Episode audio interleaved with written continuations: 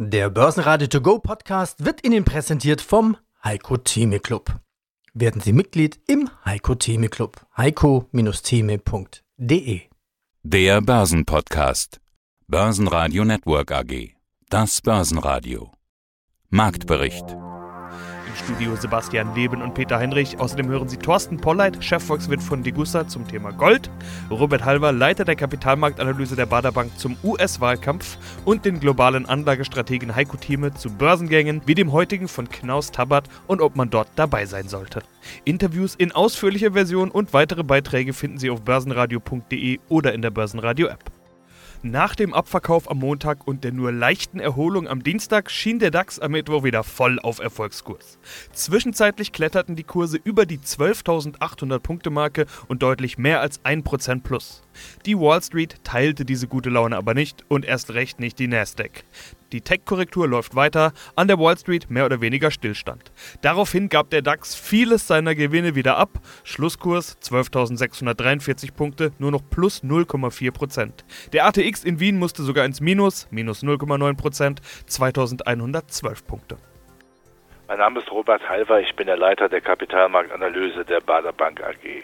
Heute in sechs Wochen wissen wir, wer neuer Präsident der USA ist. Warum ist die Gefahr, dass Trump wiedergewählt wird, trotzdem so hoch? Mit trotzdem meine ich trotz seiner Art, alles aufzurütteln, zu lügen. Und warum ist das für uns in Europa eine Gefahr? Ja, Trump ist natürlich jemand, der nur an sich denkt, nicht unbedingt an sein Land. Ich habe immer gesagt, America First heißt immer Trump First. Herr Trump hat seine, seine politischen Ansichten, Ideologien, Europas Bafui, die Chinesen sowieso, also muss ich das auch so verkaufen und äh, so führt er eben Amerika wie früher seine Immobilienbude. Und dennoch, das muss man sehr klar sagen, man kann es auch kurz ausdrücken, äh, wenn man es nur aus der Börsensicht sieht, Trump ist gut fürs Depot, Biden gut fürs Herz. Wenn Trump wiedergewählt wird, ist das für die Aktienmärkte in Wall Street gut, weil er möchte keine Steuererhöhung machen, er möchte eher die, Bran die Branchen weiter deregulieren. Das wäre bei Biden anders. Der möchte ja die Steuern erhöhen für Unternehmen dann auch und Sozialleistungen zu finanzieren und auch zum Beispiel den Hightech-Sektor reglementieren. Also ausgerechnet den Sektor, der ja an sich maßgeblich für die Aktienhosts in diesem Jahr zuständig gewesen ist. Biden wäre allerdings positiver für Europa, das hatte ich auch gestern nochmal gesagt. Er möchte äh, diesen Streit Amerika-Europa nicht weiterführen. Er möchte wieder diese alte Liebe ja wiederbeleben, auch wenn es keine heiße Liebe wird, zumindest eine gute Vernunftsbeziehung wird. Das würde Europa geopolitisch aufwerten, denn das darf man sicherlich mit Fugenrecht sagen. Europa macht keine Bella Figura, weder in der Flüchtlingsfrage noch in Wirtschaftssteuerfragen. Das ist ein Hühnerhaufen nach wie vor kakophonischer Art. 27 sind äh, an sich gegeneinander. Das ist so blamabel, dieses Bild, das nach außen abgeben. Da ist es dann sinnvoller, wenn wir wieder jemanden haben in Amerika, der bereit ist, wieder mehr den Fuchs über den europäischen Hühnerstall zu spielen. Mein Name ist Thorsten Polleit, ich bin der Chefvolkswirt der Degussa. Die Nachfrage nach Gold, naja, sie ist ja da, aber die typische Frage, wenn ich jetzt in Gold investieren möchte, wohin mit dem Gold, wenn ich es physisch kaufe, nicht jeder hat ein Schließfach oder Safe zu Hause, ja, dann kauft man schnell einen Gold-ETF. Wo ist dann hier das Risiko? Beim Gold-ETF gibt es wie auch beim Gold-ETC Risiken. Also beispielsweise kann es in Marktphasen, die angespannt sind, dazu kommen, dass der Anteilsschein am ETF sich abkoppelt vom physischen Goldpreis oder es kann bei Auslieferungswünschen Verzögerungen geben. Also ein Kontrahentenrisiko hat der Anleger und bei den ETCs, also bei den Exchange Traded Commodities, sollte der Anleger sich bewusst sein, dass er letztlich eine Schuldverschreibung des Emittenten erwirbt. Die mag zwar eintauschbar sein, ein Eintauschanspruch dokumentieren in physisches Gold, aber sollte der Emittent des ETCs in Schwierigkeiten geraten, Konkurs gehen, dann kann eben auch das Gold, das der Anleger meint, in seinem Depot zu haben, in die Konkursmasse eingehen. Diese Risiken hat derjenige nicht, der Gold physisch hält in Form von Barren und Münzen.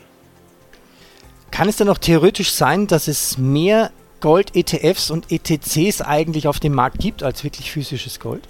Da muss man unterscheiden. Es gibt ja beispielsweise ETFs, die tatsächlich das Anlagegeld, was sie einnehmen durch die Ausgabe von Anteilsscheinen, dazu verwenden, physische Barren zu kaufen. Dann gibt es allerdings auch ETFs, die nicht physisch Gold hinterlegen, sondern einen Swap abschließen mit beispielsweise einer Großbank. Und der Goldpreis wird gewissermaßen repliziert. Da drängt sich natürlich der Verdacht aus, wenn man alle Ansprüche auf äh, ETFs und ETCs zusammenaddiert, dass dieser Anspruch größer ist als letztlich die verfügbare physische Goldmenge in den Händen dieser Anlagemedien. Gewinner im DAX war Adidas, die von guten Zahlen von Wettbewerber Nike mit nach oben gezogen werden. Nike hat die Umsätze in der Corona-Krise stabil gehalten, den Gewinn aber steigern können und damit die Erwartungen der Analysten deutlich übertroffen. Neben Nike, die zwischenzeitlich mehr als 8% zulegen können, steigen wie gesagt auch Adidas, aber auch andere Wettbewerber wie Puma oder Lululemon aus den USA. Verlierer im DAX waren unter anderem MTU und die Deutsche Wohnen. Stärkster Verlierer im Nasdaq war erneut Tesla. Der Battery Day brachte nicht die erhofften News. Um die Tesla-Präsentation ranken sich inzwischen ähnliche Mythen wie um die Apple-Präsentation auch hier wird inzwischen immer ein One More Thing erwartet. Das blieb bei Tesla aus, wie kürzlich auch schon bei Apple. Ein paar Ankündigungen gab es dennoch. Die Batterien sollen günstiger werden und ein Tesla soll bald nur noch 25.000 Dollar kosten. Die Anleger sind dennoch nicht begeistert. Und dann haben wir noch einen Börsengang. Wohnmobilhersteller Knaus Tabat wagt den Weg an die Frankfurter Börse. Der erste Kurs lag mit 58 Euro auf Ausgabepreis, was sowieso schon das untere Ende der Spanne war. Auch danach tat sich nicht besonders viel im Kurs. Der größte Teil der Erlöse geht an die Altaktionäre und damit an den niederländischen Finanzinvestor HTP. Auffällig außerdem Osram, zeitweise 15% im Plus. AMS bietet 4,5% Dividende an die Aktionäre. Das Übernahmeangebot schiebt die Aktie an. Heiko Thieme, globaler Anlagestratege. Dann haben wir noch ein aktuelles Thema heute, nämlich einen Börsengang. Wohnmobilhersteller Knaus Tabbert. Ich will gar nicht über die Einzelstory jetzt sprechen, auch wenn wir gerade bei den Autos waren und Wohnmobile ja vielleicht auch irgendwie in so eine ähnliche Richtung rollen könnten. Aber ich will über IPOs generell sprechen. Es gab in den letzten Wochen ja trotz Corona immer wieder Börsengänge, auch ganz große, siehe Snowflake in den USA in den vergangenen Wochen. Sollte man IPOs eigentlich mitmachen? Ich, wenn ich mich recht erinnere, wir haben in den vergangenen Jahren ja immer wieder drüber gesprochen, haben sie eigentlich bei jedem IPO immer gesagt, erstmal mal abwarten. Also mein Erfahrungsschatz, das sind ja nun jetzt rund 50 Jahre, die ich auf die ich zurückschaue, hat mir eines gelehrt, die Aufregung bei IPOs ist übertrieben. Die meisten IPOs, und zwar die große Mehrheit der IPOs, gehen auf ihren Ausgangspunkt wieder zurück und unterschreiten ihn zwischen 10 bis 30 oder manchmal 40 Prozent. Es gibt ganz wenige Ausnahmen. Einige der wenigen Ausnahmen war Google. Google kam nie unter seinen IPO-Wert zurück. Ich hatte mich damals zurückgehalten und gesagt, nee, ich kaufe nicht, wenn es 50 Prozent steigt, ist mir zu viel und ich bleibe dabei. Dass man den einen oder anderen dabei vielleicht verpasst, akzeptiere ich. Wenn man alle IPOs nimmt, Initial Public Offering, also erste Emission nimmt und sie im Preis verfolgt, glaube ich, kommt man auf einen sehr hohen Prozent, also nicht nur 40, 50 Prozent, sondern ich würde sagen, dürfte wahrscheinlich, ohne jetzt genau nachzudenken, 60 bis 80 Prozent sein.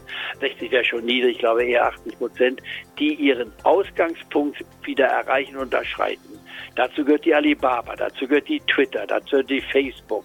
Bei all diesen Werten habe ich immer wieder, als ich gefragt wurde, als sie herauskam, gesagt, ich war, bitte wartet ab, bis er sie unter dem ursprünglichen Preis bekommt, dann habt Mut. Und wer dann die Dreidrittelstrategie benutzt hat und einen Wert, wenn er dann auf 10 Prozent vielleicht unter dem ursprünglichen Missionspreis lag oder auch nur 5 Prozent, ich fange an, und dann in drei Tranchen sich eingekauft hat, der hat in den meisten Fällen königlich verdient. Snap ist auch so ein Fall gewesen. Ich war, also bitte deswegen, ach, man kriegt sowieso nichts, wenn es überzeichnet ist, das ist sehr schwierig. Dann ärgert man sich, kriegt man ein paar Stück, nur man kriegt dann vielleicht ein Zehntel oder ein Hundertstel dessen, was man mal wollte. Es lohnt sich nicht. Es ist viel günstiger, da wir hier auf 26 Position uns beschränken wollen, dass man dann sagt, okay, der ist, Wert ist jetzt gelaufen. Wenn er wieder auf den Ausgangspunkt zurückkommt, dann kommt er auf meinen Radarschirm, dann kann ich mich einkaufen, muss ich die Prämien zahlen. Äh, wenn man also die Übertreibung hier in diesem Markt sieht, den wir ja auch kürzlich gesehen haben, wenn Werte hier mit dem 150 äh, Prozent plus rauskommen, dann kann man nur sagen, das ist ein Punkt, den ich in keinster Form nachvollziehen kann. Ich spreche jetzt von Snowflake sage immer bei Snowflakes auf meiner Marktprognose, Snowflake mache ich deswegen nicht, weil es hier in Spanien noch nicht schneit. Nicht wahr? Snowflake ist ja die Schneeflocke. Was dort betrieben wurde, war die typische exzessive Spekulation. Wenn die Snowflake auf den Ausgangspunkt zurückkommt jedoch, mit den Emissionskurs und vielleicht ein Minus von 5 oder 10 Prozent haben, da würde ich durchaus sagen, mit einem halben Prozent kann man dabei sein, ist immer noch sehr teuer, weil der Preis schon mit 120 sehr anspruchsvoll war, nicht wahr?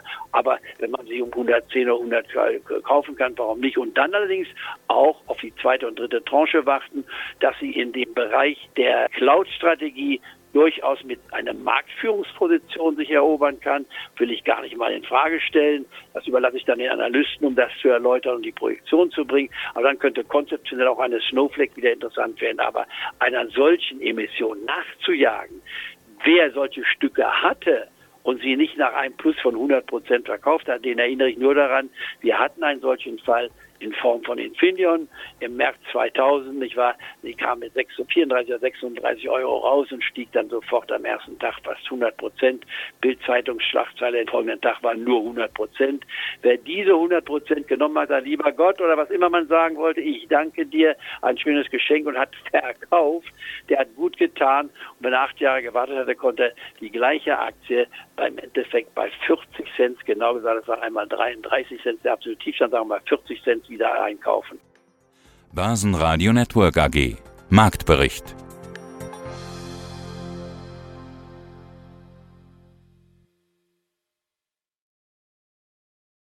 Der Börsenradio To Go Podcast wurde Ihnen präsentiert vom Heiko Theme Club. Werden Sie Mitglied im Heiko Theme Club. heiko-theme.de